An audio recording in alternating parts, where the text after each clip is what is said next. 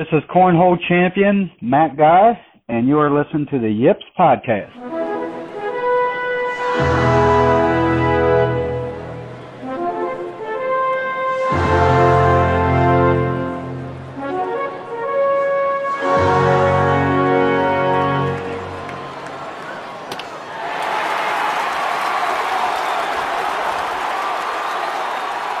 Welcome back to the Yips podcast. This is going to be a mini episode where we interview seven time cornhole champion Matt Guy basically how this came together was that he was playing in the Johnsonville Cornhole Championships ACL Mania in Vegas, and the competition was broadcast on ESPN2. Davin and I just so happened to be together, and we were watching. I was very curious as to how cornhole came to be broadcast on national television. So we we reached out to the American Cornhole League on Twitter at I Play Cornhole. They put us right in touch with Matt Guy, and we set up an interview with him, and he was nice enough to help us out. So so, here it is our interview with seven time cornhole champion Matt Guy.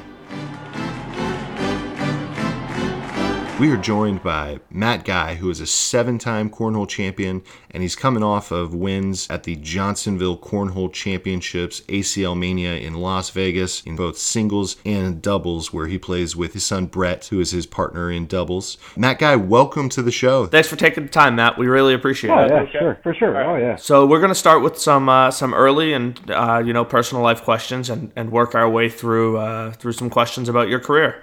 Gotcha. Matt, tell us where you grew up. I grew up in Kentucky.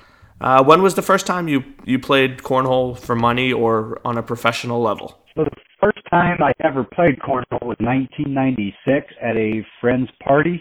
And then my first tournament was in uh, the year 2000 when I was 30 years old. Mm-hmm. How do you balance uh, work and your cornhole career? Yeah, that that's the tough part because you know I I work Monday through Friday and I literally work 65 hours a week. I'm a sales rep, so I'm always on the run, always getting phone calls, always just going because I got to take care of my customers. So as far as playing, I mean it's it's almost at a point where I mean I've done this a long time, understand? You know, so at this point it's show up and just hope the rhythm and the shots there. But you know, over the years, definitely plenty of practice time to get to the point I've gotten to. But now it's kind of show up and hope it's there, and it's all muscle memory, so it's working out pretty well.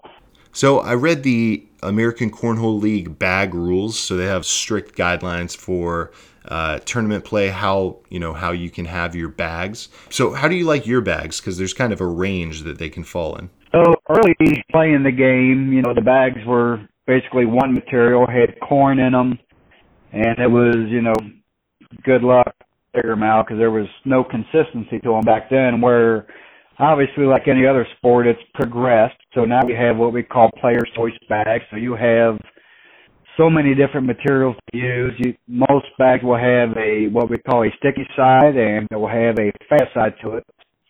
At this point, in my life, I've kind of I used to be a sticky side player, throwing low and direct, and now I've transferred that to a fast side player. Alrighty. What made you decide to pursue a professional cornhole career? Yeah, so when I was 16 years old, my dad, me and my dad were always real tight, hung around a lot, and uh, dad got into horseshoe pitching, so I just kind of tagged along, went with him, and started pitching in the league with him, and just from watching the better players play, I just kind of taught myself, you know, how to throw and start improving my game. And I pretty quickly I got up into what they call the A class, which is the better pitchers. And at one time, I think my highest world ranking in horseshoes was sixth. But I was able to take basically my horseshoe pitch and transfer that into a cornhole pitch, and it was just as natural as natural could be. I mean, right away, first time I ever played, I was making three out of four, four out of four. It was just so natural to me because I threw a one and a three quarter turn horseshoe, so the bag automatically came out of my hand flat and was spinning properly, and it was just natural as could be. So, you play doubles with your son, Bret. Can you tell us about some of the ups and downs that you've had together? So playing doubles with my son, I mean, first and foremost, I mean, you know, what what dad wouldn't love doing any kind of competitions competing with their son. I mean, to have him as my partner is just fabulous, but you know, obviously we had ups, we've had downs over the years. We've been playing together for nine years, I believe now, and we've had some great, outstanding moments. We've had some he's mad at me, I'm mad at him moments where I'm struggling one day or he's struggling one day, and you know, an hour later we get over it. But you know, the highs of like when we do win are just just you know, I can't say enough about how great it is. Yeah, what's that? What's that trip home like after a big win? The trip home after a big win like that is just, I mean, a lot of laughing, a lot of smiling, a lot of talking and high fiving people, and you know, people seeing our Guy Nation at the airport and asking what is Guy Nation, and we tell them, and they just think it's cool. And a lot of smiles, a lot of laughing. We do a lot of that. That's that. That's great. Uh, so there's obviously been some famous father-son combos in sports. We had uh, Ken Griffey Jr. and Senior play on the same team in baseball, and uh, Felipe Alou coached his son Moises. In hockey, we had Gordie Howe playing alongside his his sons Marty and Mark. Where do you think that you and Bret rank on the all-time list of great father-son tandems? Well, as far as father-son combos in sports history goes, so all those you just mentioned are actually members of team events, which you know, me and my son, we are the team, so it's just us. So definitely different there. But when you look at our track record and how many tournaments we've won over the years and what we've done as a team, I mean, I got to put us right at the top. That makes sense. You guys, you know, you guys are the whole team. So, you know, the win is 100% your credit, whereas those guys were part of a team. Yeah, I'd, I'd agree. You guys are uh, are definitely up there for sure. Yeah. Yeah, I mean, and it's again, I just can't iterate how great it is. I mean, I love nothing in the world like I love my kids, which I have three sons by the way, but okay. you know, to to do this to do this with him is you know, what more could I ask for? Yeah. Based on the rankings I've seen, it looks like Kentucky has incredible cornhole players. Why do you think the elite cornhole players are in Kentucky?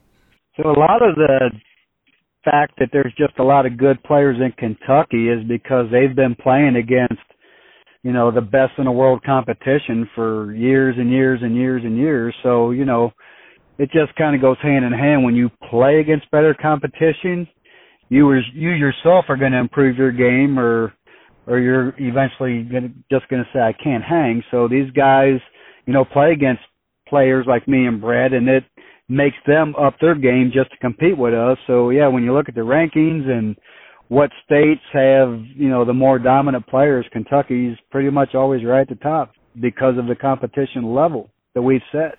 Mm-hmm. Mm-hmm.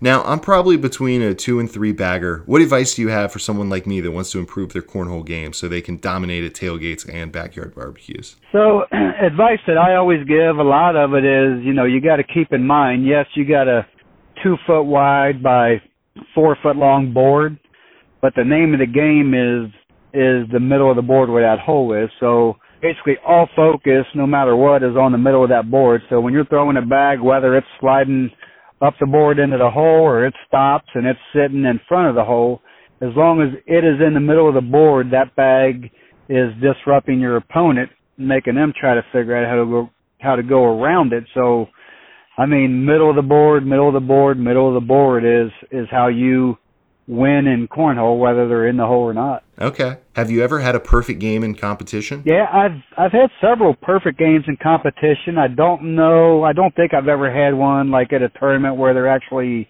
keeping records and stats and that. But I've had you know quite a few perfect games over the years. I think I think my record is 44 in a row without a miss. You oh know? Oh my gosh. Yeah. Yeah. That's amazing.